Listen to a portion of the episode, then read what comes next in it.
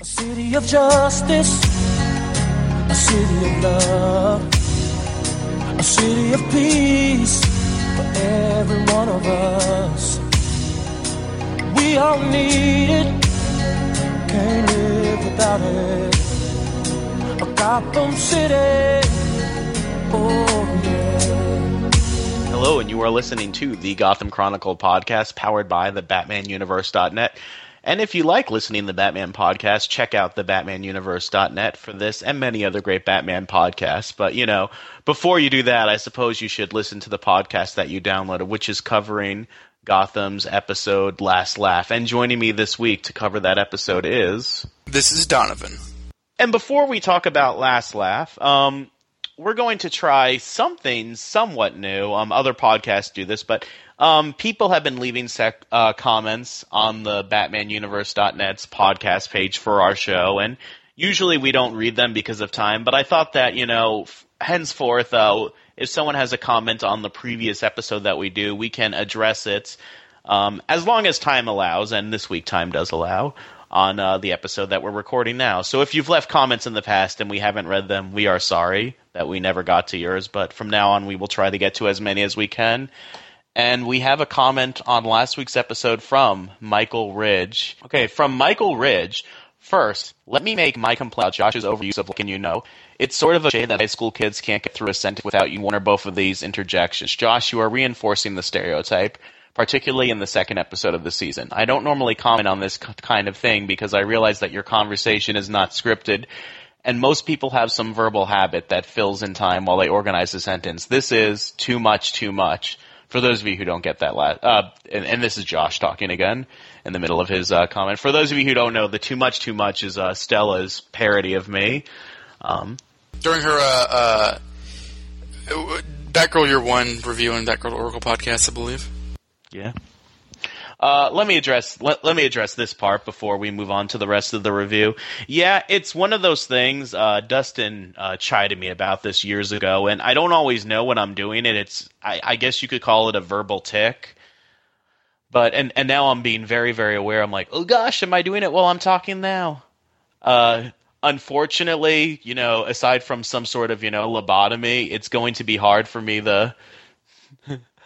I'm I'm very aware of every word coming my mouth. I think because he writes the fact that uh, he knows that people have verbal, like his to use his own words, people have a Yeah. verbal, ha- verbal habit that fills in time when they organize a sentence. I think he understands why you say that, why other people say that. Personally, I think it's just a matter of whether that that uh, impedes your listening to a certain degree or not.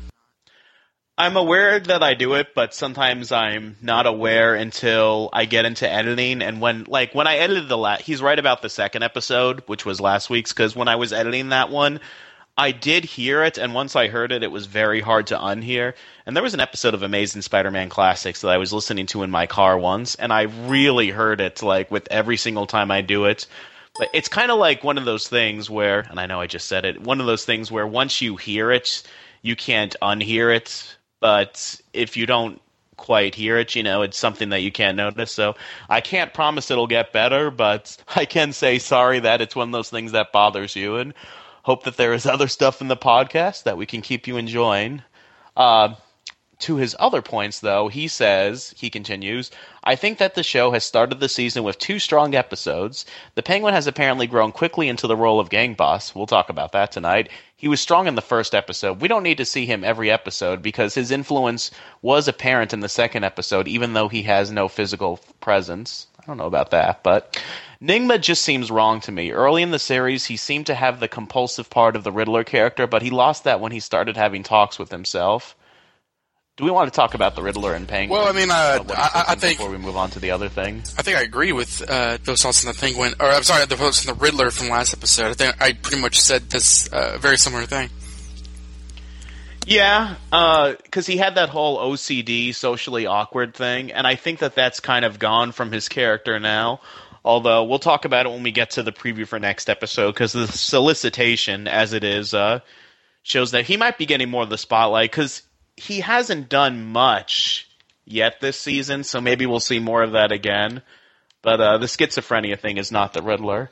I don't know if I would say that the Penguin had a presence last episode per se, but it's not like it's a point that I'd argue about either. Well, yeah, I don't, think that it matters because uh, we enjoy episodes that not every character squeeze into, and there was a lot more things going on than like us putting our finger to our mouth and wondering where the penguin was. We were kind of preoccupied with other things. I didn't I didn't notice that he wasn't in the episode until uh, like towards the end because it's one of those things where once you're so deep into the episode, you you're so focused that you don't realize, oh wait, we haven't even seen the penguin yet. Uh, this episode, not to give too much away, was similar until like eight minutes to the end. Robin Lord Taylor like rushes into the episode like Kramer from Seinfeld, like bursting through the door, like, "Sorry, I'm here. Sorry, Sorry. yeah, Jim." Or I, I can't do the Michael Richards voice. Uh, my, and speaking of Michael Richards, uh, someone with the same first name as him, Michael Ridge, continues. Jerome is playing a Joker-like character, but that is what convinces me that he isn't going to be the Joker. He is too deliberate about assuming the crazy persona. The deliberation and calculation about who he is is foreign to the Joker. Of course, the writers could have completely missed the mark on this character, as they have with Nigma. Well, Michael, Yeah. it appears that after tonight's episode, these comments take on new meanings. He continues, I'm willing to go along with the sort of Elseworlds Gotham if the stories are as strong as these two. I have great hopes that the series will settle into a more consistent quality of episodes. I miss Stella, but understand she wasn't enjoying the series, so that a weekly podcast seemed like too much work. I think that you do need a woman on the podcast because the show is still going to follow relationships as well as pots. You need the reality check of having both genders commenting on the program. I'm committed to sticking it out for another season. Good luck in keeping up your energy for the podcast. he says as we record this at 11:40 p.m. at night Central Time. 12:40 um, a.m. in the morning um, over in Florida. So I thank Michael for writing in, and uh, I'm not mad that he made fun of my verbal tick. I'm, I'm I'm really not. So I don't want to make it sound like I'm butthurt, you know, like because I'm not going to. This isn't me naming names, but I don't like it when other you know podcasts like get mail and then you know tarnish the viewers. Like, how dare you have a not so nice opinion? Because it's it's clear that he's enjoying the podcast enough that he wrote this long comment. So. I don't want to make it seem like I'm picking on you about this point, but with the whole replacing Stella with a female thing, um, I would love to have another female on this show. Uh, you know, especially one who would be a good podcaster and know Gotham. But I don't want to replace Stella with another female just for the sake of like we lost a girl, we need to add a girl because I think that that undermines who Stella was as a podcaster and like and her role and just makes it as like we need a token girl and I'd rather have a girl if she was going to be a good fit for a show and a good podcaster. We had Stella because um We didn't have Stella because she was a girl. We had Stella because she's our best friend. Right, and and that's and that's not what Michael's saying. He's not saying we had her because I don't want to make it sound like I'm accusing him of saying that, and I might be terribly, you know, misunderstanding what he's saying. And I understand he he thinks it's important for us to have the female perspective. Um, and again with the whole not naming names thing, th- there was another show that I listened to which um put out a call to have a girl on the podcast, and I didn't like how they did it because it it's one of those things where you know the fact that this person was a female was going to be more important than anything else about them. And then when this person came on the podcast, they were introduced as like the girl.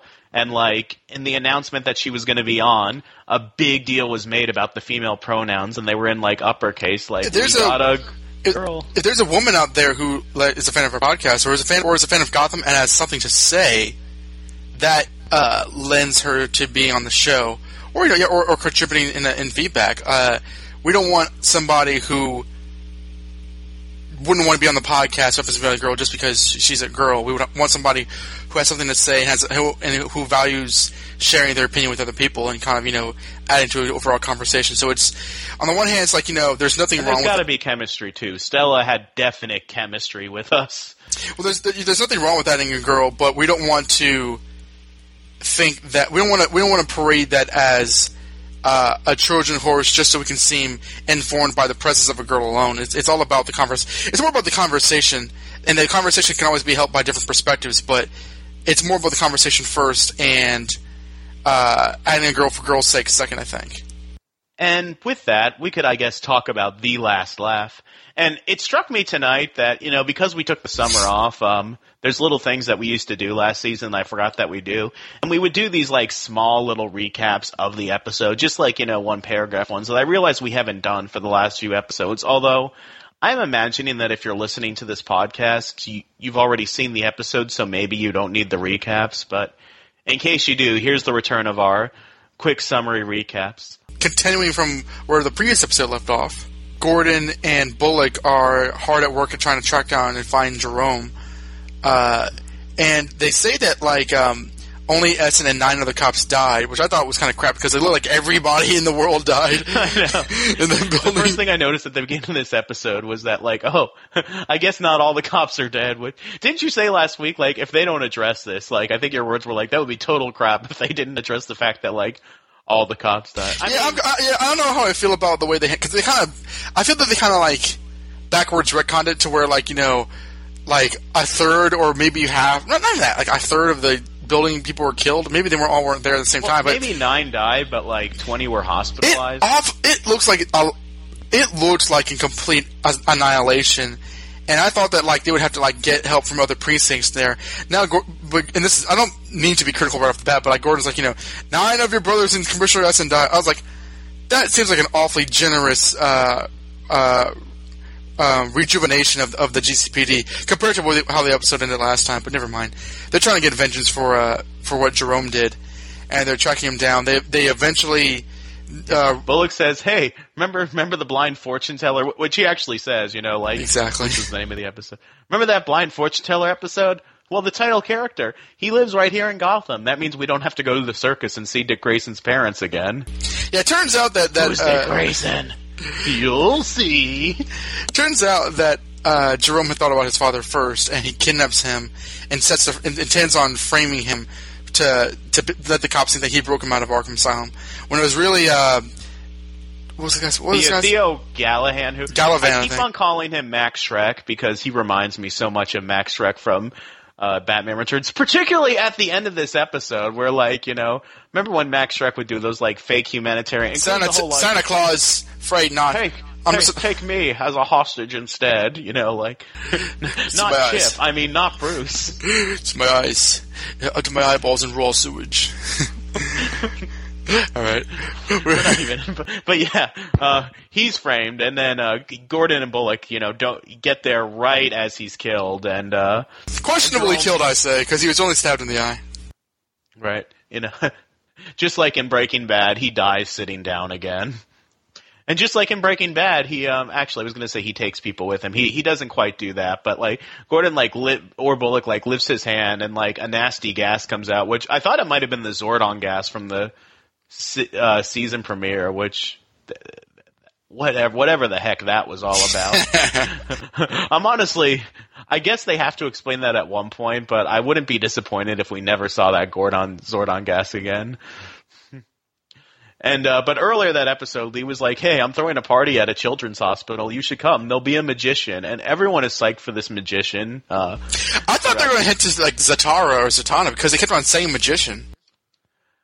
Eh, I it's it's one of those things where like because it's such a jokery thing to do, you could tell that like the magician was going to be kidnapped, and and Barbara Kean and like Jerome like put on Team Rocket esque disguises, disguised as like the magician.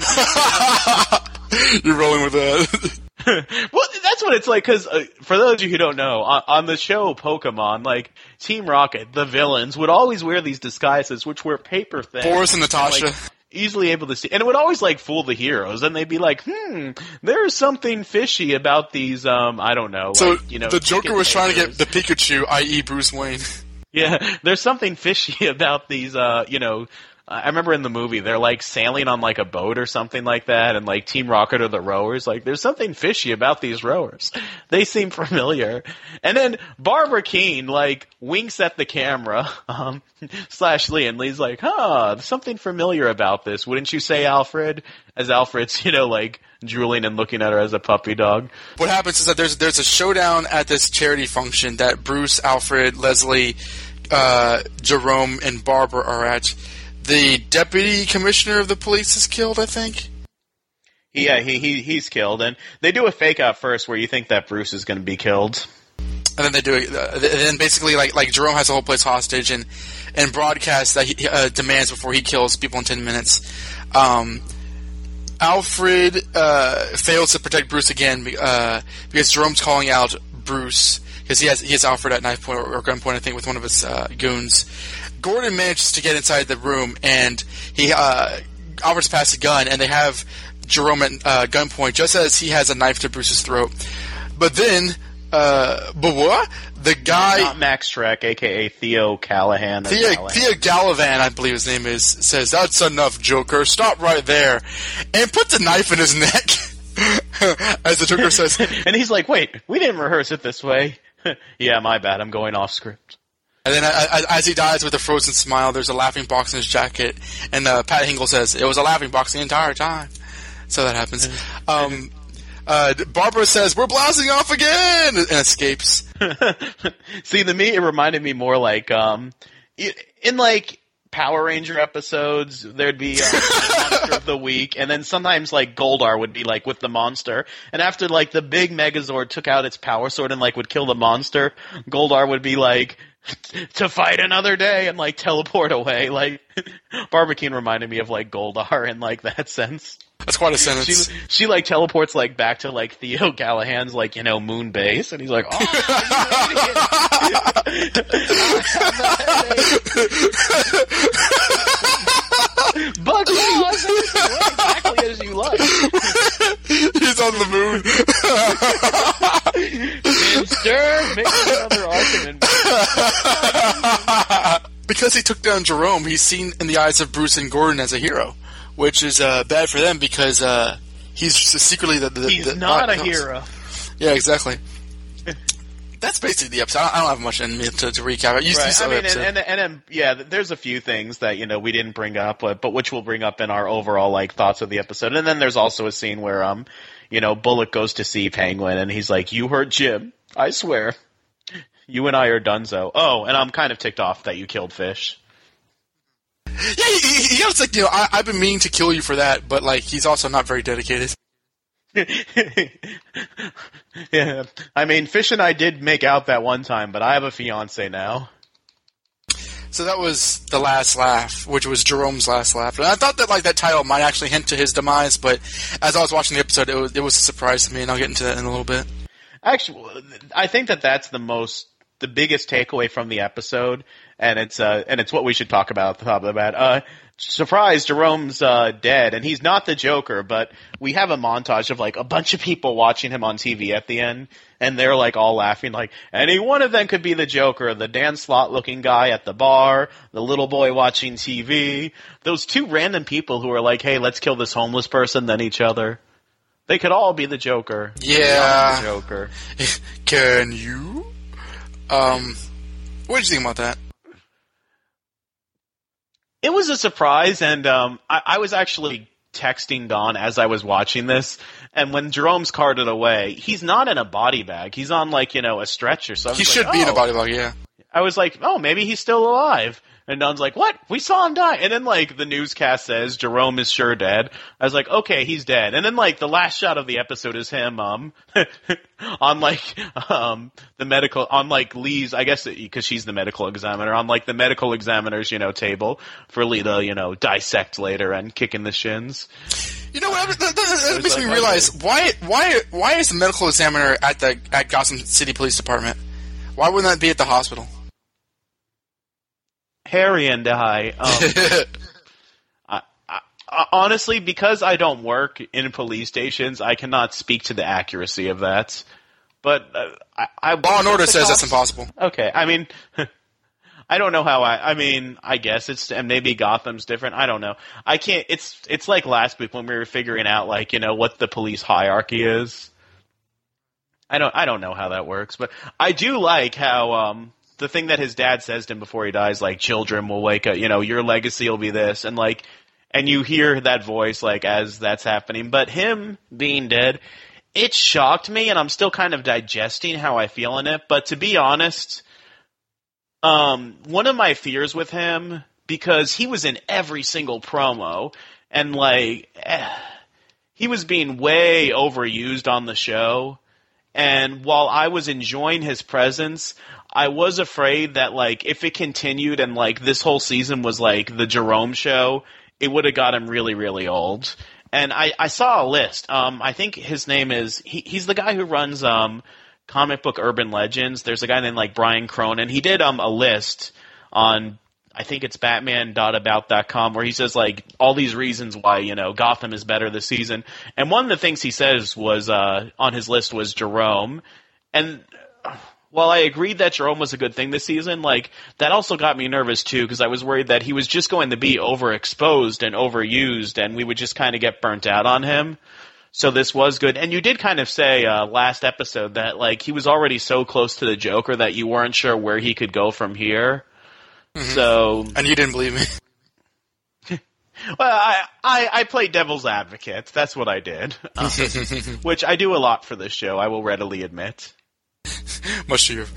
Well, so ultimately, where's your head at? Like, like, like you think like ultimately it's, it's probably a good thing that it I ended up think the way it ultimately it's his like Fish, you know, like he was such a big presence that like I wonder how they're going to fill that from here on out. But I do think ultimately it, it's a good thing because I was worried about too much drama, especially because like this episode he was very Joker this episode. Like with you know, I I heard some Mark Hamill's like did he did he not say Brucey? And then when he called Jimbo, I heard like When he said Brucey, I thought of Master the in there. Phantasm. Yeah. Listen, Poopsie, even though you never call her right, I still got a soft spot for you. So sending you a fine gift. Airmail. And there's no use jumping on the window this time, toots. The plane of the future is gonna make you his. Never mind. Which Don and I actually had like not an argument, but like you know like like a, a debate um earlier this year about like if Joker like knew he was talking to Batman or if he thought he was talking to Andre. Yeah, that, that, that- this is so off topic. People people probably shutting the podcast up, but that was I, that, It's, that thought. it- it's Batman. That thought never occurred to me. I, mean, I, I wasn't arguing with you. I, it just never occurred to me until you told, told me that, and that actually makes a lot more sense. It- okay. it, it makes so much, especially with well, Joker will call Batman female. That's what I think. Like, even as a kid, I thought, I thought he was calling Batman Toots because that's how he rolls. Anyways, here's my here's my, my thought process on this. I, I overall actually really like this episode. I, I don't know if it's as intense or proficient as the last episode, but I I, I thought this was a very strong, solid one. I, I, I have very little complaints.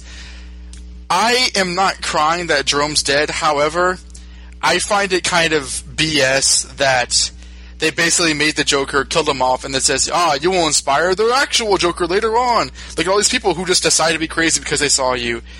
For one thing, I Yeah, don't that like. was a little too much. That like this little boy's watching TV, and I guess he had some mental illness beforehand, but like he's laughing as if he's been Joker talk. yeah, that uh, I don't like the implication that people are that stupid to follow somebody that easily. I mean, it, it, on one hand, it kind of reminded me of like Batman Forever when Jim Carrey's watching Two Face at Haly Circus, but but that's the Riddler. We already he was messed up to begin with. Um, but uh, secondly, like I have a pro- like, like I like last uh, episode. Um, yeah, I forgot, I forgot the guy's name, but he was a great actor. He did a really good job. I can't fault his performance. If he was the real the real Joker as an actor, I can't. I think the casting was perfect. I have a problem with the show pushing the Joker that far into being, taking him away, and then basically making him like you know the boogeyman, where like he will inspire the actual character. The, the idea that like the actual character is going to be inspired by another Joker. I have. Con- I mean, That's the only part of it that I have a problem with because I don't like the idea of like you know whoever becomes the Joker in the future is Isn't unique. Like, you know, doing a cover version of Jerome. Yeah, it's it's it's, it's not unique, and I, and I think that like there's if there's one thing the Joker should be, it's his own person, and I feel that like while this show is free to do whatever it wants, I don't again if you're going to change something, I don't see the benefit in changing it a certain way like like this. I think that it's it's kind of sh- it's an interesting idea, but I don't think it has a lot of legs creatively. And I'm wondering if this season has, pardon the phrase, blown its load so early in the season to where they don't know where to go after this. I mean, I, I have nothing to, to think about from I that. I feel like they have a plan. That, that, that's that's what that's what I keep on hearing. So I mean, they basically had the Joker. This is what happens when the Joker's in Gotham without Batman, essentially. I, and I, I can't stress enough that he was so much like the Joker. The only thing about the Joker that he wasn't was the fact that he really believed in um, the Galavan guy. Like, this guy believes in me, Dad, kind of thing. Otherwise, he was a character. And he did a great job, but I have problems with him being in in in this show and then killing him off, and then like you know saying, "Oh well, the Joker will show up eventually." I think that's cheap and a bit. The, the, that kind of bait and switch, I feel, is dishonest This, storytelling. this is what they said that they were going to do, though. Like from the beginning. That's that's that's fair enough, but this right here, it's one thing to have the Red Hood gang and maybe them like liking the idea of being a superhero or supervillain, I should say. And you know, even his appearance in last season was one thing, but to do all this crap, I mean, I, I guess their idea of the Joker that that wasn't complete was the whole razor car, Joker car, laughing fish, acid pedal, purple jacket, r- white skin kind of guy. I guess that's that's that's their ticket out of it, out of being you know complete BS. It is almost having their cake and eating it too. It's exa- it's absolutely having their cake and eating it too. And to, it, I mean, you and I joke often, but this is this is virtually this is almost worse than well, it might be worse than Henry James Olsen from Smallville. I texted Don and I said, "So can we call him Henry James Joker now?" Or Henry James Jerome, Henry, Henry Jerome Joker or whatever. I, I and I guess this is another thing for those of you who didn't see Smallville. We had Jimmy Olsen on the show, the same age as Clark for years, and then um. Doomsday Doomsday killed him, right? Yeah, because you know, before Superman's established they have Doomsday on the show, but yeah, he killed him. Yeah. Yeah, yeah, Doomsday killed. Yeah, Superman fought Doomsday before he became Superman. But anyway, Doomsday kills him, and then like at the funeral, um, his tombstone says Henry James Olsen, which uh, Jimmy Olsen's real name is James Bartholomew Olsen, and then um, Chloe sees his little brother. Chloe goes oh, goes to his little brother. You must be Jimmy's little brother, Jimmy. And then she gives him like his camera, like here, have his camera. Maybe one day you'll grow up to be just like him. And, uh, which I'm not. I, I I'm not even joking. Like, made me stop watching the show. That- That's one of those things about Small. I know we bring up Smallville a lot, but like Smallville is, you know, both a cautionary tale and like, you know, an example of what to do right when it comes. I question if you have the show without Smallville. Hmm. I, I don't th- know. I th- I- I- in, in 2015, I don't know if you could or not, but um, I mean, I'm not all that incensed about it, but I did think that like it was a mistake in the long run to have the Joker. First of all, like I, I, did have problems with the Joker being this much into the show this early on, but then to take to take it back, I don't know. Maybe maybe I'm coming off as hypocritical because I, I wasn't crazy about him running around Joker like to begin with. So killing him off actually solves that problem, but establishing that he'll you know be an, an urban legend for people to be inspired by. I, I mean, this isn't Batman Beyond, so like I don't I don't know what they're thinking on doing. Like, like how how is you know not Jack Napier or whatever going to like. What, so is he, is he going to be his own person at all? Like, I, I was thinking like when um Jerome was threatening his dad, and I'd like during that point in the show, I was thinking to myself, this is very very different for a Batman show, like you know continuity. Where we know, like, not only the Joker's real name for sure, but like his family history. And then, like, at one point, I, I texted Don saying, huh, I just realized that in this continuity, the Joker grew up, like, with Dick Grayson's parents. Mm-hmm. which again, like, you know, I, I don't love, but like if they're if they're doing their own thing, that's fair game. I don't mind the, the idea that the, we know the Joker's family life and another continuity. In the end, if this guy would have been the Joker, that would have been okay with me because, like, I don't think that the Joker being an unknown person whose real name and like backstory we we don't know, I don't think that that's a sacred cow. And if you're doing another continuity, do something different. You know that that's fine. I agree. but. I was more concerned about the overexposure, and I was surprised that they were pushing Jerome as the Joker, at least in my in the promotion leading up to this season. Because I remembered what they said last season over like, oh, we're going to do multiple candidates for the Joker and fake outs, and then once this season came along and like Jerome was everywhere in the promotion, I thought to myself, well, I guess the producers changed their minds, which. You know, it, it is their prerogative if that if that's what works, but and again, like I, remember, I was remember, really worried that like they were going to lean too heavily on Jerome this season. So And remember, um, alleviates my fears. remember at Comic Con where he like photobombed the Q and A segment, which which to me is like, oh, okay, so he's an actual That's another character. example of of like what I'm of what I'm talking about, though. Yeah, Exactly. Yeah. I mean, I he was a very he was a solid Joker actor. Like if if this guy was to be like you know the next Nicholson Hamill uh, Ledger, he totally earned it by the performance. But the fact that the writers were like, you know, actually he's not because I mean, granted, it I, I don't like the idea that the Joker's around before Batman's even you know an adult. I just that to me, I don't like that. I, I you know, that's not you know an an original sin, but I don't like that conceptually. However, they made him so much like the Joker that to say that he's not just feels like a lie. And when you say having their cake and eat it too, that's And- exactly and- what it and That's is. fair to say. You know, when, when you say they're having their cake and eating it too, that's exactly what it is. And that, I don't. Th- I think that's dishonest storytelling. So, and I wish that like they didn't go that way, that go that way. So, it's it's just I think it's ultimately it's, it's a shame how that ended up because it feels it, I, it doesn't feel like natural storytelling to me. Any other thoughts about the whole Jerome death reveal thing before we go to? Well, I mean, like uh, he- he- the way he di- the way he looked like he died, it reminds me it does remind me a lot of Nicholson from '89, which I, which is why I made the laughing box joke.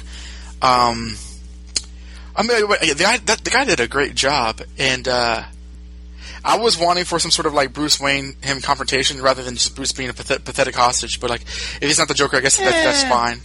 I really because like why, why, why- why is Oswald gonna do in that situation? I know, but like, I mean, why is Oswald's fire sense tingling, but Bruce, you know, there, there's nothing between the two of them because like the Batman Joker relationship is, is so much more That's how icon- we know that iconic. he's not real. Exactly. There you go. I, I, was even thinking, oh look, it's their first meeting. You know, he's like, I'm an orphan too. Why, I sure did kill my dad like you know half an hour ago. Uh, this is one of my favorite episodes, and partially because of that whole you know hostage thing. Like that was that's one of my favorite segments that Gotham has ever done. I love that whole. Um, I am annoyed. I will say this that um, at the very beginning of the scene. Bruce and Alfred come in, and they're having to explain why they're there instead of I don't know when Alfred told Bruce, "Okay, we're going to this thing," or in the car ride over there, or any time before. Like, Or when Bruce was putting on a tuxedo. yeah, one thing I yeah, one thing I hate about like TV shows and movies is like they will have characters explain why they're at a place like for the benefit of the audience, but in a way that doesn't make sense. Like there was an episode of uh, Ally McBeal where uh one of the other lawyers is at a wedding with Lucy Liu, and like it, it cuts to them in the wedding, like you know, sitting in the pews, like watching the bride and groom walk down. And this is the first time you've seen those characters in this scene. And Lucy Liu says, "Uh, why are we here?" And then like her uh, boyfriend, you know, the other lawyer explains, "Oh, it's because these people are clients." I'm like, wait, so why is she only like? Bringing this up now. Why not when they were getting ready for the wedding? Why not any of that? And shows do that all the time. Yeah, And, everybody knows Simpsons that's a cliche. Made fun of it. hmm. Okay, once more. Where are we going? The capital city? And why are you and the old lady in the car? We're going to talk Armin Tamzarian into coming back. And why is Marge here? I came up with the idea And why am I here? because the streets of Capital City are no place for three unescorted ladies. And why are the kids here? Because we couldn't find Grandpa to sit for them. And why is Grandpa here? Because Jasper didn't want to come by himself. Huh, fair enough. So where are we going? And why why are you and the old lady here? And why is Marge here? And why are the kids here? And why is Grandma here? Because Jasper didn't want to be alone. Um, I, I was thinking of the well, here we are at the. What an, an odd thing to say. that, that, that too. Uh, Well, here we are at the Brad Goodman Lecture. We know, Dad. I just thought I'd remind everybody, after all, we did agree to attend his self help seminar. What an odd thing to say. I, like I said, like, you know, I know, I know I'm being like, you know, traditional Donovan here, but I actually do really like this episode despite the ending. Uh, it wasn't as strong as last episode, last week's episode, but I think that this one was sufficiently suspenseful and solid. And I really like seeing Gordon in, and Bullock go to town. So I, I agree. This this was a this was another solid one. This is another good one. One one another thing I liked about the whole hostage thing and the um and the whole uh, gala at the hospital was it gave us a chance to have characters mix who wouldn't normally mix together. You know, like Bruce is outside of his mansion, Lee's outside of you know the. Bruce finally place, meets and- Leslie. Yes, yes. Which um, Morena Baccarin, I think she mentioned that to us uh, when we interviewed her at Comic Con. She said that in episode she might she might have even said episode three. So we we forgot about that. We didn't go back and relook at the interview um, before we did this episode. But yeah. Uh, that was good, and Alfred is one of my favorite parts of the episode. Is Alfred very, very smitten, and uh, for those of you who don't know, uh, Alfred and Leslie, you know, uh, had like a kiss in the comics once, but Nothing really beyond that, right? Not, There, were, there, were, there was some romance, but it was never an ongoing relationship. I think it's like an issue of Gotham Knight or something where like they're kissing and then like Bruce comes in wounded, which um I never liked the idea of them dating in the comics to be honest because it was it, to me it was it was too lazy. Well, it's, oh. it's legitimately Bruce's mother and father figures hooking up. And I, I, I can see that, but I think that like that idea was so in, in my head early enough that I never minded it. But I, I see that it, it can be a complacent idea, but at the same time, I like their I like the relationship. it's that like the the man and the woman who both like take care of Batman And are like, the you same know, and age. They're both old, like you know, get together. To me, there it's like it's kind of like you know when Aunt May and Jarvis got together and. In the comics, everyone was like, "Ah, of course, it's so obvious," and like I was actually annoyed. I was like, "Yeah, but it's it's too obvious." Marvel. Oh, also, um, um, oh, But shit, I, I liked I liked it in this episode because it did have some funny Alfred moments, including like he's asking her out and she's like trying to say she has a boyfriend, but then like she stops. She's like, "Wait, what restaurant did she say you'd take me to again?" which gives me hope. Because also, like in the comics, Leslie Tompkins is a friend of Thomas Wayne. That's actually pretty traditional, and that's never even kind of a thing here. So, uh, Which it's is fine. She's she's Yeah, I- I don't care about that, but like, um, I, I I didn't mark out when during that scene because I like, for one thing, it's nice to see Alfred flirting with somebody in general, and I like the fact that like Leslie wasn't Nana like, Fish Mooney's supposedly dead. well, I like the fact that like Leslie was like, oh, uh, that's very nice of you, old man, but I have a boyfriend. I, I like the fact that like she was she wasn't necessarily like smitten with him, but she wasn't saying no. So I guess like, you know, I think she was flattered, and then like Alfred says like a corny joke about the magician at the end, and Lee like giggled, and like and Gordon like kind of gave her like the side eye, and then like looked at Alfred like what like. and Bruce is like rolls his eyes. to the point where he's like, "Okay, got to make sure Alfred sees this. Lee, kiss me." You have to. I feel so emasculated by this old Britishman. Come on, it mirrors when you said "kiss me" at the beginning of the episode. wait, wait, you and the doc kissing? Uh, and then I like, you know, Bruce and Alfred banter's good, and we had that banter, you know, on the. Oh, you knew? I didn't know. I swear. Oh, you knew. You knew. Yeah, uh, that, that, that was that was I didn't cool. And you never see like that, that kind of buddy buddy stuff from Alfred and, and Bruce. Well, uh, the two of them have great chemistry, as they should, because they've been working together for like you know a season now. But uh, They're never apart. Yeah, you know, like almost all their scenes are exclusively with each other. So, you know, I I enjoy the banter between them, you know, and when they cut each other down and uh but more interaction at the party was uh it's Theo Ca- Callahan or Callahan. We Galavan. episodes in Galavan. I, Galavan, yeah. 'Cause I, I keep on calling him Max Shreck. You know that part where he and his sister are, like talking to some guy, and like, and it's the deputy mayor that they're talking to, and they're like, "By the way, where's the real mayor?" Mwah, ha ha ha ha. Yeah, he sure is still missing. We don't have him captured. Mwah, ha ha ha ha. And then the deputy mayor's oblivious, like, uh, yeah. Yeah, we don't know where he is. It's a funny thing. Hmm, you don't say. Jesse, James. well, also the like, they established like, oh yes, you are, you sure are, you know, an illustrious, uh, eligible bachelor billionaire. And I'm like, wait, he is? Uh, like, all of a sudden, he's a celebrity. Like, I Well. I, uh, and that's what that one person was like asking him about. It's like, oh, come on, you know, nobody knows who you are, where you came from. Like, you know, like, well, we need to.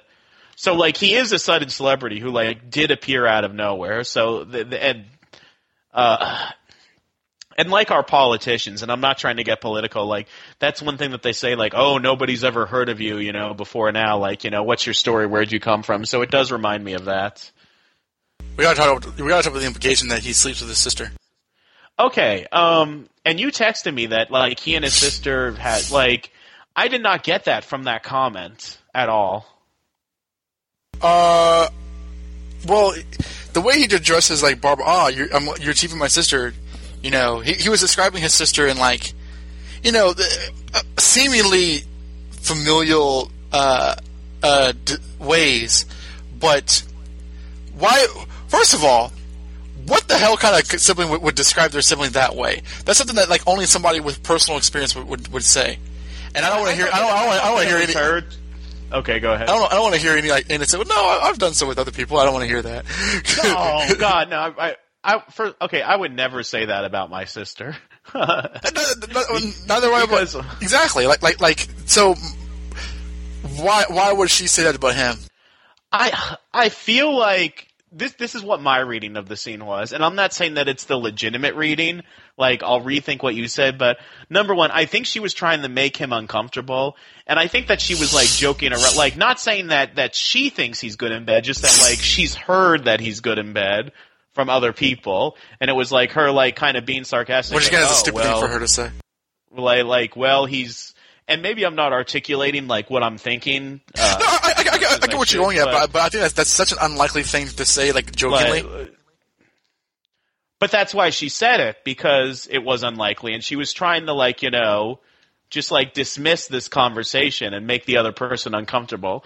I don't feel like the implication was that they slept together. Although if that is indeed Well, what's going on, here's- here's we'll, my thing. We'll probably see in the upcoming weeks. here's here's my thing, and this goes back to what I said last season because I think that like the way that this show treats sexuality is sort of like this sort of like deviant part of human subculture, which is odd to think about, but they do because you have her and Barbara, you know, and some sort of like uh, relationship, and traditionally in th- this show. That's that's always been aligned with like you know either like like Barbara's going through the whole like Gallahan family tree. Yeah, she, she's making her way through the, through the yeah exactly. But my thing is that like it's implied that she's sleeping with Barbara. Barbara's uh, getting with Galavan at, at, the end. I, I feel like it's more than implied. well, yeah, I'm being generous, but due the, in my reading, due to the nature that they treated that before, you know, kind of kind of salaciously. The implication that like I, I would, it might the way okay, this might be personal from my reading, and I'm sure I might be uh, barking up the wrong tree. But I don't think that, I don't think at least in terms of like, and it's, it's probably because of the station that, is, that this show is being uh, produced on. But the way in which Barbara's bisexuality has been treated, I feel that like her being with somebody who freely admits to sleep, sleeping with her brother, I think connects uh, sex, further connects sexuality as, as sort of sort of like you know diseased deviant thing where she would say. Oh well, she's she's a bad guy, so of course she would sleep with her brother. You know, like all bad guys do, kind of thing. That's sort of what I'm what I'm reading it as. I'm, you're free to disagree on that end. But that's kind of where I'm seeing that kind I, of I would need more of a confirmation on the fact that the brother and sister are sleeping with each other. Uh, it, it, it should be mentioned that uh, because she acts like a she acts like a like a '60s they mall to him. adopted. She- she- But she but she acts like like his his hench wench rather than a sister. Uh, and then, I, honestly, I was more disturbed by the fact that like Barbara is is with you know we we were calling her Tigress because I guess she's Tigress in some promotional material. Like Barbara's with Tigress for seemingly no reason, just in the fact that like they're both evil and like you know Exactly. they're both women and Barbara's been with women. Like that Barbara's with Tigress and then goes from her to the brother like by the end of the episode, which Because that's what bad guys do. we're we're do you know we're doing what we did last season where Barbara you know like cheats on somebody with you know someone of the opposite gender, huh. like a- again with this, but and it, it does make me wonder if like there's going to be strife in the Gallahan family, you know, because of like because of Barbara Kean, she's gonna like single handedly like destroy the relationship between. Well, the you see Tigress, like- like over- fight look- over her. You see Tigress look Oh, behind yeah. the, the, the the doorway, like you know, how could she? I thought she loved me when she was spanking me with that whip. yeah. That's. And I'm not quite sure, like, because he's like, "Oh, I want to talk to you. I want to tell you what my plan is," and then like he doesn't tell her what the plan is. She's Did like, she "So know what are you that gonna me?" Jerome was going to be killed? Uh, uh, Barbara. I, I I don't think anybody knew. she, otherwise- she did have a very funny look on her face. She's just like, "Holy crap! Uh oh, time to go." Yeah, it, it it doesn't seem like anyone would tell uh, anyone involved what that plan was. In fact, doesn't she doesn't she even say something when they're watching TV like, "Oh, it's too bad about Jerome. Well, it, it, it does seem that like he's picked out Barbara because Galavan has had his eye on Barbara, and by that I mean like he's seen her to be he useful. say like, "Oh, I have special plans for Barbara" in like the premiere. Yeah, it's, it's like for some reason he finds her so valuable as a, as a bad guy. Um, even though she's, I don't think she's done anything besides uh, collude and beating up Jordan, Jordan, Gordon, uh, Hal Jordan. Um, so I mean, I don't. So like, I, I don't know if he just finds her hot or whatever she's she's going to be doing the next couple episodes will be majorly bad. But since the since the season premiere, she she's she's been the apple of his eye in terms of his plans and um, and I guess that like like Tiger's sister didn't expect for her to you know collude with him sexually, uh, which I thought was kind of cheesy. Like you know, like oh no, I'm so jealous of my brother. Like like uh, whatever. Like why don't they just you know have a threesome and get it? Like, this, this. Oh, this, no, this, this, no, this is this is this is this isn't a hard Like, problem I- to solve. I can see Gotham doing that just to like push the envelope, but like it, it is worth noting that like they are adopted. Not that that makes it okay. It just makes it like it makes it go from ill gross to gross. No, yeah, I know that, but like, but like, I mean, quite honestly, because they're all evil and all seem to have the same general idea on how, what to do with in Gotham. They just, fellas, fellas, fellas, this is an easy fix. Just have a threesome. quite okay, honestly, uh, uh, I- I'm gonna put it this way though: if they were having sex, it would be no different than Barry Allen and Iris West having sex on the Flash show. which I mean, I, I I don't really have a problem with that to be honest. Probably probably because they're the OTP of the show. So. I, I, I know this is not a Flash podcast, but I guess I have to explain the context for this comment. I don't. I buy the relationship between them, uh, Barry and Iris, on the show, and I like their Premiering tomorrow but- as of this recording. Yeah. Oh. But I don't like the fact that they essentially like, you know, grew up as brother and sister, adopted brother and sister, but they grew up as brother and sister and it's barely ever mentioned, including like, you know, Barry's adopted father, Joe West, is like, oh, I don't want her to marry, um, you know, uh, uh, Thawne because, you know, I always wanted you two to be together, my son and my daughter. Don't dog out Jesse L like that. um, well, I mean, it wasn't like gotta get back, we gotta get back to Gotham. we, we do. We, yeah, I, I, I'm not. I'm not going to. I'm not even going to address that. I'll, I'll like. Yeah, if you want to hear us talk more about, you know, um, Iris and Barry. And This is the brother comic book film reviews Fantastic Four episode. yeah. For brother and sister relationships, leave leave a comment on the podcast, you know, uh, page, and we'll and we'll address it there in the comments section. oh man, Okay, do we have anything more to say about the? Actually, I do have something. I, I to don't think I about do. I don't think I do. Okay, I, I do. Uh, another thing about Theo Theo's role this episode was when he stepped up to save the day. That was such over. I mean, and, and when I say over, Well, that was- that was on purpose, I'm not, right? I'm not criticizing the show for that. I'm crit like you know because in universe he is acting. so- Stop right there, you vile fiend. Yeah. well, and, and and it's like you could tell that he wrote the script for this because it makes him look like so awesome, you know, like he's like the most virtuous person ever. Like, if you must take someone, take me. Only I could stop you. Your reign of terror ends now, Jerome. Like, give me a break, guy. Like, Yeah, you would think even even Goody Two Shoes Gordon would be kind of rolling his eyes at this. yeah, like something's off here. Nobody in Gotham can be this good. I, I, I gotta say though, like when, when Gordon when you bring that up, when Gordon was like, you know, you killed Commissioner Essen, now I'm gonna kill you. Like he freaking sounded like Bertoni Batman Bane voice, where he was just like, you know, he was gargling gargling Listerine that entire scene. yeah. So I guess like, and the whole like thing of uh, Theo's like, you know, I must pretend to save the day. It all it reminded me of Batman Returns, where like, you know, oh no, it's the hideous penguin man from the sewer. Don't hurt me. Here, Yeah. take take the baby. There are a lot, we, we keep on bringing back going back to Batman Returns, but like I don't. Not that I don't think this episode was, was necessarily influenced, but there are a lot of similarities. Yeah. Because you call him Max Shreck, you know, freaking Barbara looked like Michelle Pfeiffer in the last episode. Carmen, Camren Bicondova always looks like Michelle Pfeiffer. That's why she was hired, I think. um, there's that, that and she kills it. Yeah, that's that's true. That's true. Um, so it's it's interesting that like there's a lot of like this, this we keep on re- being reminded of the movies, and even at the end when, like Jerome's body looks like Nicholson's at the end of the '89 movie. So I'm, I'm wondering if they're going to take anything from Batman uh, and Robin now.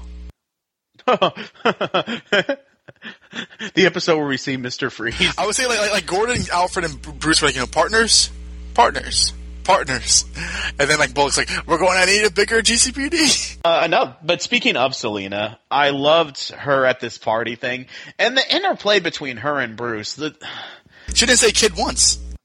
she did well. Actually, like I don't know if that was on purpose, but when she said like goodbye, Bruce, like that to me like was like a chill. Like whoa, she must be pissed at him. She's not even calling him kid. She's calling him Bruce. Uh, Well, I do like the fact that she always tries to save him as opposed to like leave him to die. Well, like she was like very cold towards him at first, and like because the last time they saw each other was the whole like you know, uh, uh, they had broken and they, they had killed the heroin addict, and then they, uh, And then Bruce took his vow to never take a life, even though he never did.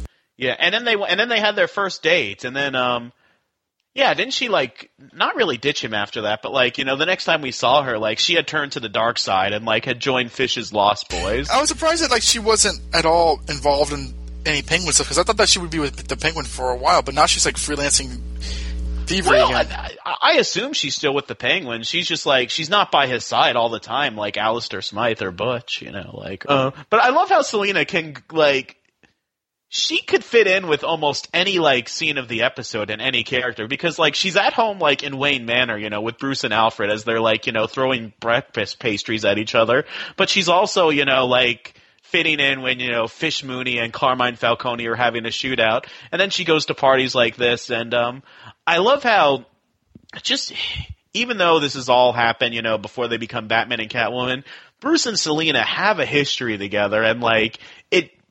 It pains him this year. I love it when he's like, "I miss you." And Yeah, like, that was that was really nice because I don't think I think that was an interesting shade of a Bruce Wayne we wouldn't see, like a, a vulnerable young kid Bruce Wayne saying "I miss you." That to me was very that, was that was very new. I it's like his that. first kiss. I Yeah. mean, we are going to get Silver St. Cloud sometime this season, from what I understand. So we'll. Oh, yeah. I, I don't know if that's going to have the legs that this has, you know, but it. Miss St. Cloud, may I come in? But I, I like how um he. I like how uh, she captivates him, and like, and once like he sees her, he like rushes off, you know, to see her. So it's funny because like Bruce does not want to be at this party, but then like you know Alfred sees girl, he's like darn, and Bruce is like Alfred, I want to, ooh, gotta go. I see a girl too, darn. And then like what once she disses him, he's like Alfred, I want to go home. And then like Lee's like, oh, you got a tummy ache? Like I, I just want to go home. Master Bruce, get Lee her drink. So Like, dude, dude, I'm trying to score here. You're cramping my style. if Alfred ever said you're cramping my style, I, I would. all right, I'm out. I tried. I'm out. That's the last episode of Gotham Chronicle. But yeah, Bruce and and and uh, yeah, you did say she comes back to save him, so I like that moment. And of course, he's like, "Oh crud, I forgot my butler," which, um, I, I love them this episode, but like, I feel like that's the same conversation that they had in Lovecraft, where like they're running from people trying to kill him, and Bruce is like, "Oh no, I forgot my butler." I And Selina's surprised at his selflessness. yeah, like like kid, there, you know those those are killers in there. You know, like you know you can't go back there. But uh, it, it fit the scene. I mean, and it's uh, Personally, I actually, I actually quite like. what else would Bruce have said? I actually quite like Gordon. You know, utilizing Bruce to help give a gun to Alfred. So there was kind of that team up. I thought that was actually very cool. Like, like, like, all right, Bruce. You know, I'm going to save you, but here you can help me help Alfred help you. And I thought that was that was. I don't know those, those three characters that you know aren't crooked in any way. I thought was I really liked seeing them together again. I was a little uncomfortable with um Gordon using Bruce as bait, but Yeah, that, that, that to me felt like you know, like like I can't. I promised my father not to take him to a hospital, kind of irresponsibility. But you know, never. yeah, I mean, I understand desperate times, and Lee was um you know tied up. So yeah, we, we get somewhat of a rematch. I don't know if I'd call it a, a rematch because they didn't really you know get to fight that much, but uh you know more uh more Lee versus Barbara this episode. Barbara, who like, I mentioned earlier, she like takes off her disguise and like winks at the camera, and uh, I will say, I, I think Erin Richards looks very attractive in that costume. She's a very nice figure. Before she wore that, she had this like weird like Edward Scissorhands haircut. She had a, Like, she had a like- cape too. She looked like Britta from um the episode of Community where they play the floor is hot lava and like Britta's like Britta like made her hair like Edward Scissorhands when she teamed up with um um another Breaking Bad alum um the guy who played Hickey. Buzz Hickey. Yeah, I, I can't remember the actor's Jonathan name, Banks. but yeah, he he was Mike on Breaking Bad and Better Call Saul. Indeed, so. Um, yeah, Lee gets a kicker in the, in the groin, and uh, I guess if it's firmly established their rivalry over Jim, which is you know wonderful for all women to to view. But uh, uh, Well, on, on the one hand, I was glad that Lee, you know, like, is more than the happy homemaker. Like, she was hosting a gala, so, like, on the one hand, I'm like, okay, that's good. But on the other hand, she was, like, the hostage, you know, like, Jim will come for me. Uh, so, don't do it. I, I don't think that there's any need to. We already made that joke, but like, okay, like, I wish that she could have done more than be a hostage, but then I tell myself, well, she threw this, you know, gala for a charity. I mean, she's obviously this strong, independent female, and she, she held her own against Barbara, so. What is it? were they- like, Was it like a kind of a dart board that she was attached to? One of those, like, spinny things. There's actually, um, Price is Right little Uh, things. Yeah, there, uh, there's actually a Batgirl one shot from the '90s where the Joker puts Barbara on one, or or did he put Batman on it? I don't remember. He either had all. Batman or Barbara on. I think he had Batman on it, and he was gonna like throw a knife at Batman, and then like Barbara like laughed at him, and it made the Joker like it freaked the Joker out, and like he stopped what he was doing. And uh, so ironically enough, when Batman's rescued, the first thing he says is Tompkins Clinic, and then like, and then probably when he went to Lizzie Tompkins Clinic, he's like, oh yes. It reminds me of the time that I was on one of those things. Why Batgirl's mother put me on there. It's a funny story, let me tell you. I think that Lee had some good scenes in this episode because I, I think that we've not seen too much of her this season. I mean, I- she's I know she's been there, but she's not been doing much. So I, I liked how she was written this in this episode. Um, and I, I like Barbara. Now that Barbara's out crazy, I, I'm finding her be, to be very entertaining, and I think that like she was cool as a bad guy here. So And I- she predicted that in season three because she says one year from now, Jim and I will be married. Yeah, I thought, I thought she was gonna say, you know, he'll be mine. You know why? Because I'm pregnant, which would have been possible, but like, Do the math. Exactly. Well, I thought she was going to show up pregnant last season, where like we didn't see her for a while. I thought that like for drama, like the next time we oh my her, god, is that Jim's? Somebody actually predicted online, like, because people are taking predictions online over like how in the heck Barbara Gordon could still happen, and someone says, well, maybe um Barbara will drug Jim and like you know Don't like- worry, rape is always a possibility. Yeah, and I and then like the person responded, I don't know if I want Barbara Gordon to be a rape baby. I think that that's like It's a little too law and order for you. well, and uh, that literally happened on um Desperate Housewives, where like this woman rapes her uh, ex husband via roofie to like get herself pregnant. And that should also not be advocated. Uh, that's not funny or cool. That's just Yeah, I, that would be creepy. I mean, if you need to have Barbara Gordon come on, there's other ways to have her come on. You know, you don't need to have Barbara Kean rape Jim Gordon. Please, please don't do that, Gotham. You know, just just go with the whole thing where she's his niece and Jim, you know, possibly slept with his sister-in-law. That would be so much less creepy than. like, she could seduce him legitimately. Like she could like like trick him, play on his empathy, and it, it would be it would be a mistake. That would that would be a lot more believable than. And now, once I put this into Gordon's coffee, I will rape him. You see. It's part of Theo Callahan's you know plan. He's like, you must seduce Jim Gordon. Already done. yes. Now Gotham will be ours when you have like the seed of Jim Gordon in you. Well, I mean, also uh, like like, are we? Are, do you think that they would do both Jim James Jr. and Barbara Jr. or would they do just Barbara or would they do just Jim? Because there's a few options here. That is like way too far into the future to even like think about. But uh, th- th- that that being said, because of Bruce's age, like if Barbara Gordon is going to exist, like she would theoretically exist soon, depending on what type of age difference they're doing. Well, because yeah, So- because like uh, Dick isn't born either, so He could be. I mean, we haven't seen the Graysons in a while. She she could have a baby bump. yeah, she, she wasn't pregnant. Yeah, she, they, they were talking about kids' names, but she wasn't pregnant yet. Did so. they had, did they had just gotten engaged? But I mean, it's been that was last season. So, in fact, that episode aired around Valentine's Day, from what I remember. So, uh, it's now uh, we are now in October, so eight months. Yeah, in eight in eight months, she they could have gotten married, and she could have gotten pregnant.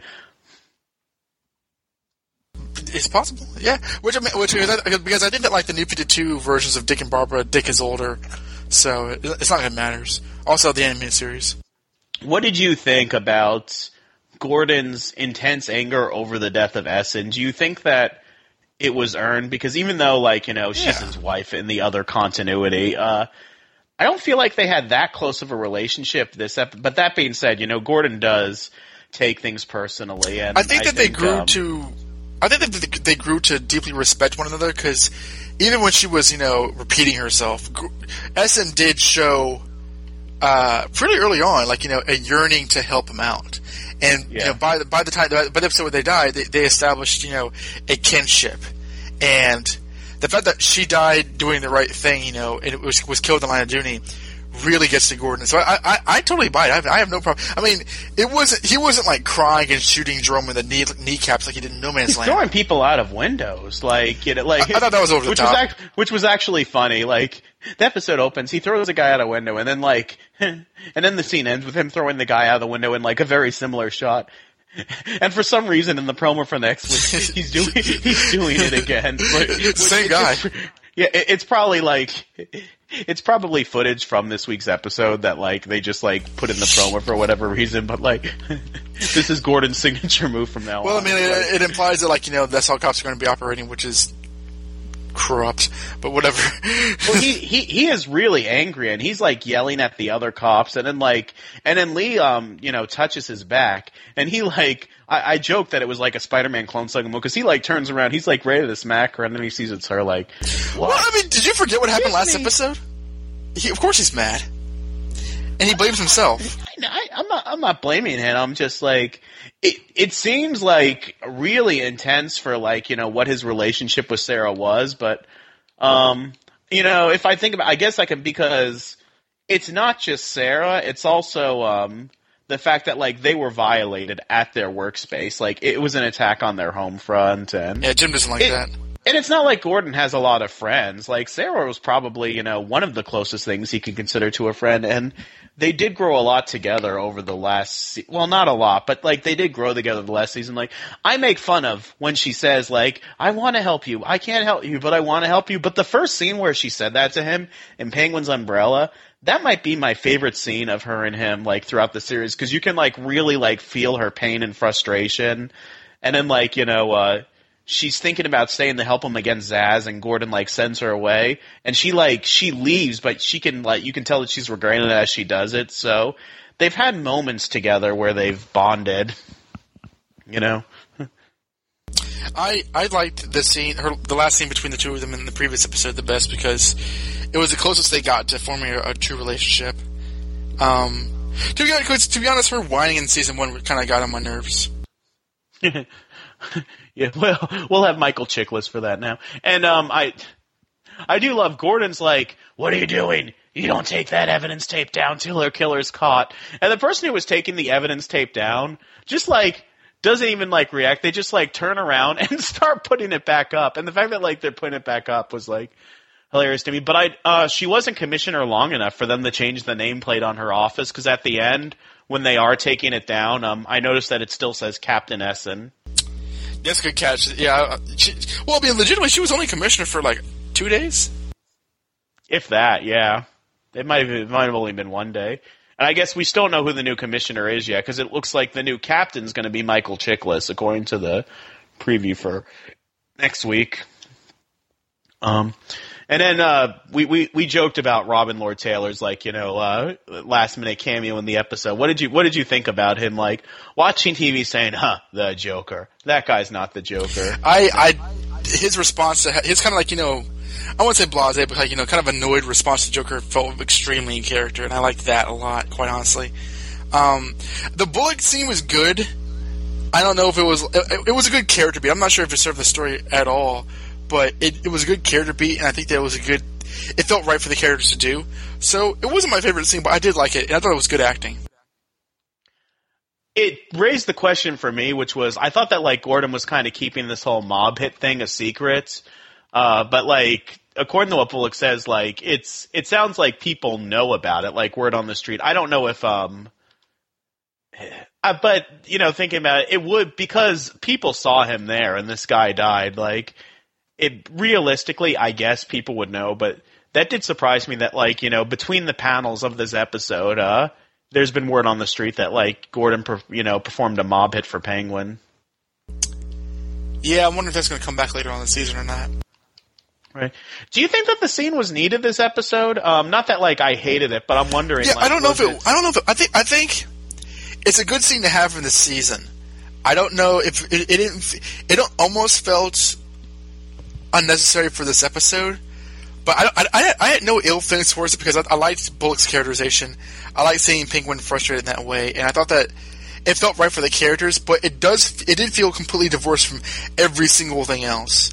But I, but yeah, th- th- that's not in and of itself a sin. So I do love um, him saying, "And I still owe you for fish," because you know, while while she was never one of our favorite characters, um, I do love that. Like Bullock is sore about her death because they did care about each other and they did kind of kiss that one time. yeah, yeah, I, I agree. Uh, and I th- again, like right for the characters. That was last laugh. Next week's episode is called Strike Force. Captain Barnes by Michael Chiklis is called to be to create a law-abiding task force with the help of Gordon. Meanwhile, Penguin gets caught up in a favor for Galavan. Nigma asks Kringle out on a date in the all-new Rise of the Villains colon Strike Force Epic Gotham, airing Monday on October 12th on Fox. So is Rise of the Villains, is that like the subtitle for the season or is that like a storyline?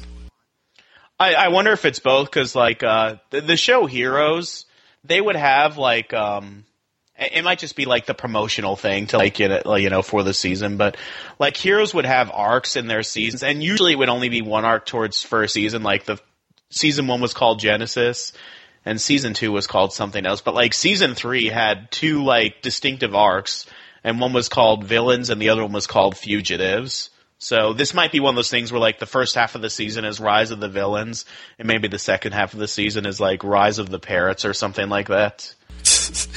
okay. um, uh, I, forgot that they announced that Chiklis was in this episode, in, was in the season, and uh, the promo says, you know, you know, you, Gordon, you don't play by the rules, do you? Well, good. You're my second command. That's kind of. Uh, it's good to see people on Gordon's side. So I'm interested in seeing where it's going to go. Well, but it, it looks like he's a little too much on Gordon's side, where it's like, you know, he's so law-abiding. He's like, all right, we're going to take down Penguin. And then, like, Gordon has that uncomfortable look on his face, like, oh, I kind of have a special relationship with him. he does crime, so I don't. I don't have to. Can you not kill him? yeah, he does cry. He tells me things like, like it's like, all right, tomorrow we're going to go to the Penguin for help. Uh, I think I have a cold that day. did, you, did you get in a fight again, Jim? Well, I don't want to talk about it. Uh, and uh, yeah, so I saw the promo. So it's interesting. Like we said, there's that reused footage. Um, otherwise, I don't have that much to say about, about that. It's I'm hoping that he'll be distinctive enough from Essen. You know, that's I'm mainly hoping that this season still has an idea what it wants to do, like these first three episodes have, because I feel that like it, the risk is there that they'll be they might start spinning their wheels, but I don't know yet. So I'm, I'm I like these last two episodes, so I'm hoping that, that this is a, a sign of good things to come and not just a fluke. yeah. Uh, this this way this might be in my top. This is definitely in my top three episodes because um, Oh, this one. Two of my favorites are definitely the pilot and Penguin's Umbrella. This one is up there with them, and it might even be better than them for me. you, like, you like this one that much? Interesting. I, I really like it. Like in terms of my enjoyment of it, I really enjoyed this episode. I can't think of the last time that I enjoyed an episode of Gotham this much. I, this one is right behind uh, Knock Knock for me. I do really like it, but uh, I liked Knock Knock. I did not like it as much as you did. clearly, for me, it's probably it's probably this Knock Knock and the pilot and Penguin's Umbrella. What do you think, listeners? Well, until next time, this is Josh, And this is Don. and you've been listening to the Gotham Chronicle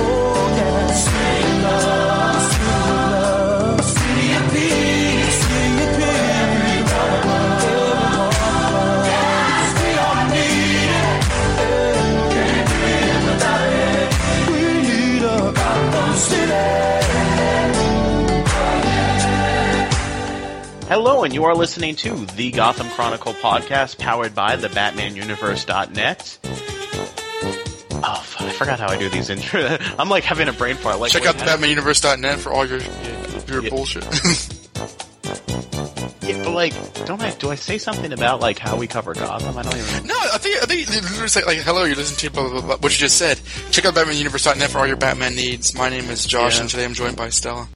Okay, I, I guess it's self-explanatory at this point. Yeah. Hello, and you are listening to the. I almost said the Batman universe. For real? How- like, it's not like this is the premiere. Like, like I've been doing. I've been doing this again for like two weeks in a row. So, hello, and you are listening to the Gotham. I almost said the Batman universe again. I stopped myself from making. This is a bad night. I'm getting through this. I swear. I'm never doing a recap like this again. We, need, we need to be talking about the fuck. I, I, I do think this is all over the place, but essentially, uh, yeah, a show a I'm showdown. debating just scrapping this recap and like. I, think, think if we keep, out, or, or like, do we see it through and take like another like five minutes? th- I think I think if we just keep on moving, because I don't want to prolong this much further. Basically, oh man, we can't do this show Don't without. remind it, like, don't you remember on Power Rangers, like Goldar would like you know, run away, like you know, that that evolved instantly to like the entire scenario. Because it wasn't exactly he was watching with his gigantic ass telescope. um, because because like he um because dubbed Japanese voice. because Bullock, I thought you were penguins. I mean, alright. this again. Barbara is a frog and Bullock is a parrot. Animorphs animated series. Of course, I'm literally like imagining like It's all in your hands. I'm like literally imagining like Bullock and like uh Barbara are like standing like you know in front of some sort of a threat, and they like put their hands together, Wonder Twins power, and a parrot's like, "Oh wait, Bullock, we're gonna get him." We sure are. I honestly, I hope that Dustin doesn't listen to this episode because he will fire the fuck out of us. Oh, you think this part's not going in the blue? Oh, I, I, I know it is, but this has this has dick all to do with anything. Everyone at Gotham is an animal from a children's property. like who's who's Babar the elephant? Why, um, I how you were game. you were totally down for it. I, I need to think of something creative for this. Like, who would be bad? Like the mayor. I don't know. Mayor, Ja- Mayor James. you see him in the previously on Gotham thing, which made me think he'd show up again. Although, like, Is he dead? okay. No, isn't he, like, still being held hostage? Because remember they were, like, tasing him? But, okay. I'll get to this when we talk about the end, because like this is still like bloopers because it's connected to history. But like when the when like Max Shreck and his sister are talking to Deputy Mayor, like, boy, it sure is a shame that the mayor is missing. Isn't that right, sister? Yes, he sure is missing. Mwahahaha. Mwahahaha. Mwahaha. And the deputy mayor is like, yeah, we don't know where he is at all. Huh, you don't, do you? Hmm. Well, did you completely gloss over the fact that, like, you know, so tell me about, you know, this handsome billionaire. What are his secrets? He's a monster in the sack. He's like, what? What? Huh, excuse us, please. Like, and I'm like, what? No, get back here. What? okay, okay. Let, let, let, let's let's actually talk about that for real. And since we went from bloopers, let me do some connective tissue. Um, let's see. We were talking about Lee. Ah, fucking Alfred. Ah. You're doing, yeah, Lee, Lee and like, like Jim saying, "Kiss me." Oh. to fight another day, Rangers.